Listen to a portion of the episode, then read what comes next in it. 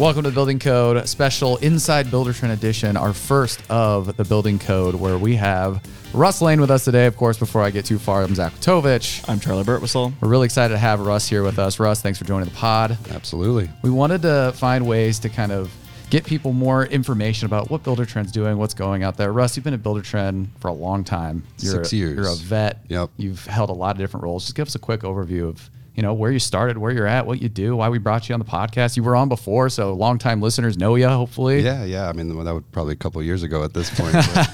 yeah, six years ago. Started out actually on the phones. Did a year of that. Um, had a chance to come over to the product department, kind of test the waters over there, and then you know that team has just grown in both size and kind of expectations on, on kind of how we go about our work.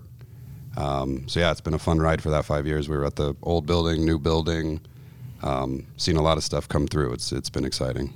I'm kind of curious about. Uh, so I actually started on the product team before data and research was That is true. uh, a thing. We were under that umbrella, and I feel like it was only like know, eight or nine people. Like how how big is the team now?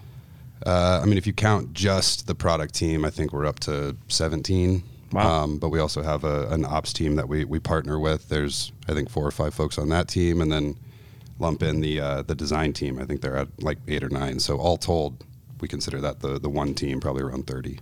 Wow, that's awesome. and then you guys work obviously really closely with technology. Mm-hmm. They're considered a separate department though, so they have another 40, 50 engineers, or is it even that big? Oh, it's it's more than Is that. it? I, Yeah. I, I want to say we were last I heard we were around 90, and I, I think we might be over 100 at this point. But yeah, I mean, different team um, in the org chart. But the second something's you know ready to get built, we kind of spin up project teams, right? And they're really a cohesive group. They'll kind of see that thing from from zero to one. And you guys work obviously really closely with each other. Yeah, yeah, collaborate for sure. Yeah, there's the converge and diverge concept. We all come together, kind of hash out what we're doing, make sure we're not stepping on toes, and then we all go back to our our you know project teams. Yeah, yeah, that makes a lot of sense. Well, we thought you would be a great first guest for our special Inside Buildertrend series. These are going to, you know, basically air in between our our major episodes. They're a little shorter, so we won't get too deep into the weeds. You're a director now in the product world, and so you you kind of see the big picture. You know, we've we've done a lot of things in Buildertrend in the last year, and, and we just wanted to kind of start with, you know, what are maybe some of the things you're most proud of, or any highlights of the last, you know, 12 months uh, going back to, to 2021 that you know you think are, are worth kind of shouting out? Yeah, sure. I mean, I think there's been probably a couple either podcast videos about the uh, the large React conversion that our tech department took on. Um, 2020 that wrapped up 2021, and, and what that did a lot for us was, uh, you know, unlock some things. That we were kind of on an old architecture, an old front end, um, and and there were a lot of things that we wanted to do on behalf of our customers, specific to the you know ease of use and things like that. That we just were constrained. We couldn't do it in the old framework. So um, we've taken a lot of, of time to kind of look at what are those modern interactions that we can do now. And as product people, we ask ourselves, okay, yeah, we can, but should we? Is, is that what's best for our customers? So um, looking at that, we, we completely redesigned that, that first landing page. So we, we think that that's going to get people, a lot of what we try to do is get people to value faster, like get from A to B. These people have things to do. There's a goal to why they get into the app. How can we make that faster for them? And that's one thing that the React conversion has hap- has allowed us to do with things like uh, the new landing page, where there's a lot of action items and feed of content that you can get to. So that one stands out for sure. Um, something that we're rolling out right now that I'm super excited about is is uh, what we're calling global search, right? So same concept.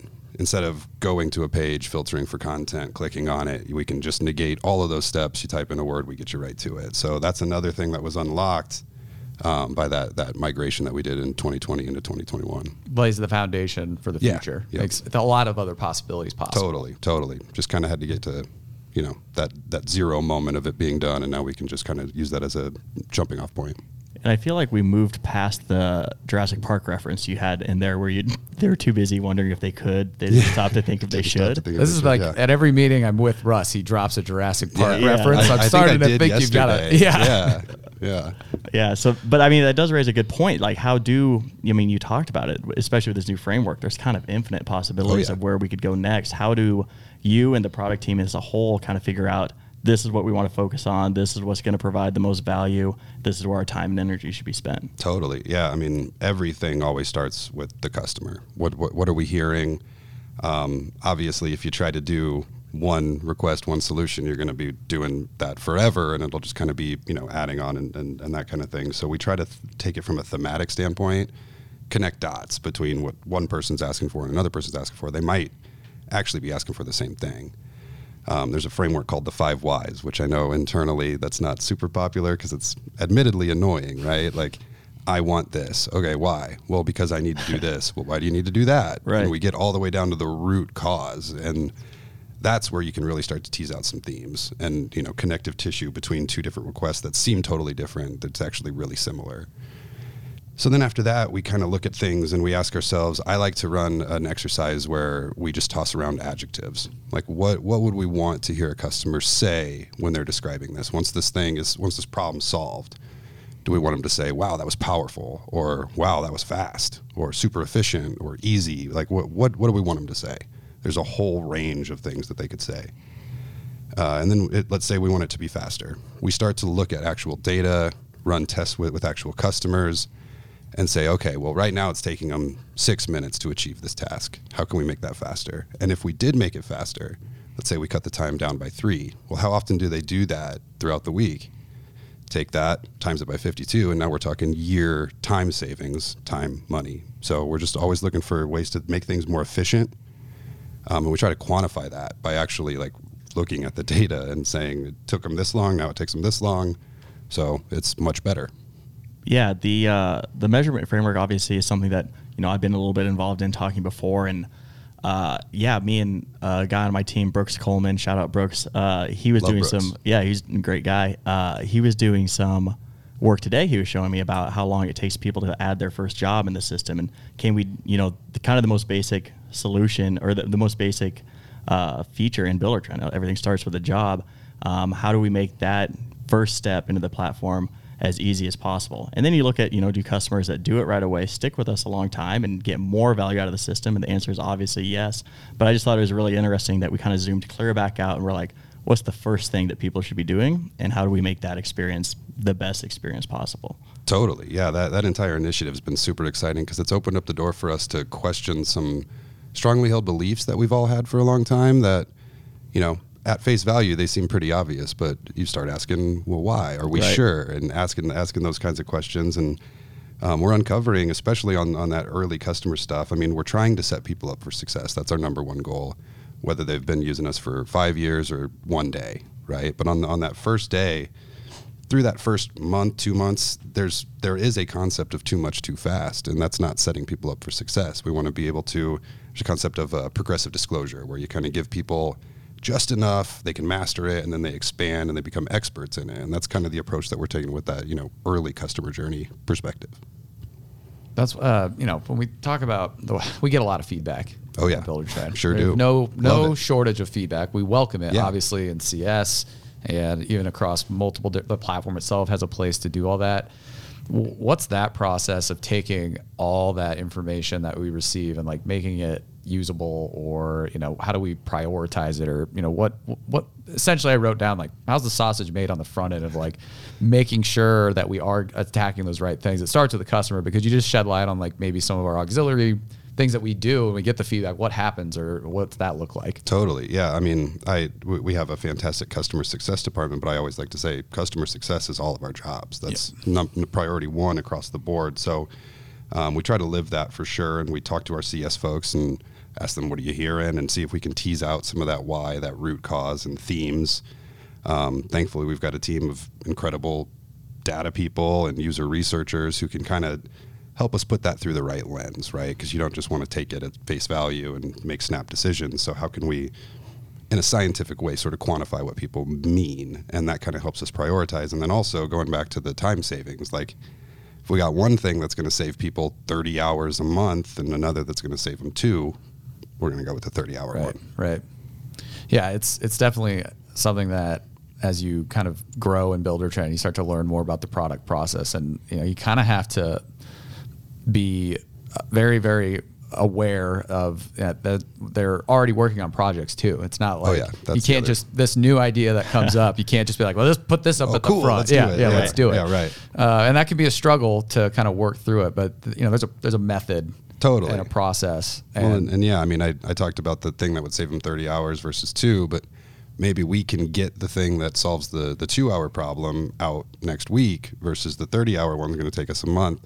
Now that's a new variable in, in that entire prioritization process. Like, what is the thing that we can get to them the quickest and still be valuable, regardless of how valuable compared to everything else going on?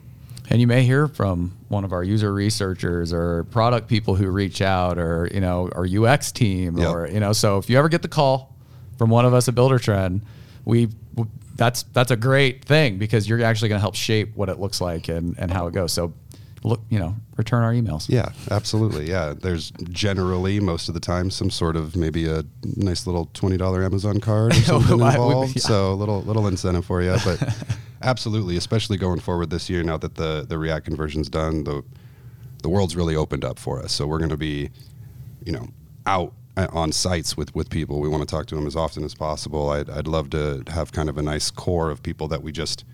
I kind of just want to talk about their jobs. Yeah. You know what I mean? Like I w- uh, my my dream is take 3 days and some project manager train me.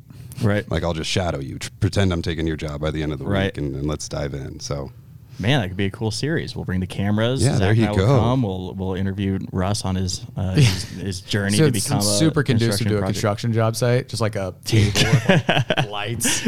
Right. Yeah, we're Yeah, like all yeah, right in the middle of it, our- make people walk around yeah, us. our production team just like, Yeah. like, hey, do you mind? We're, we're trying to record here, and they're Can like, you stop hammering, please? trying to put up drywall. man." Yeah, yeah. Yeah, maybe Uh, not one of my better pitches um, for places They're all great, should dude. visit. They're, you know, don't ever hesitate to to shoot those shots, Charley. There are One of no the, bad ideas. Yeah. Yeah, thanks, guys. Uh, well, Russ, I appreciate you coming on. I I kind of hate this these this idea of a mini episode. I want to keep talking for another forty minutes, but I Well, know we can stay. We'll just not record it. Or yeah. something. Oh, B roll, and then yeah, yeah. we can we'll tease it. Nice, yeah, we can tease it B-roll. after for the that. gram. yeah, Yeah. yeah.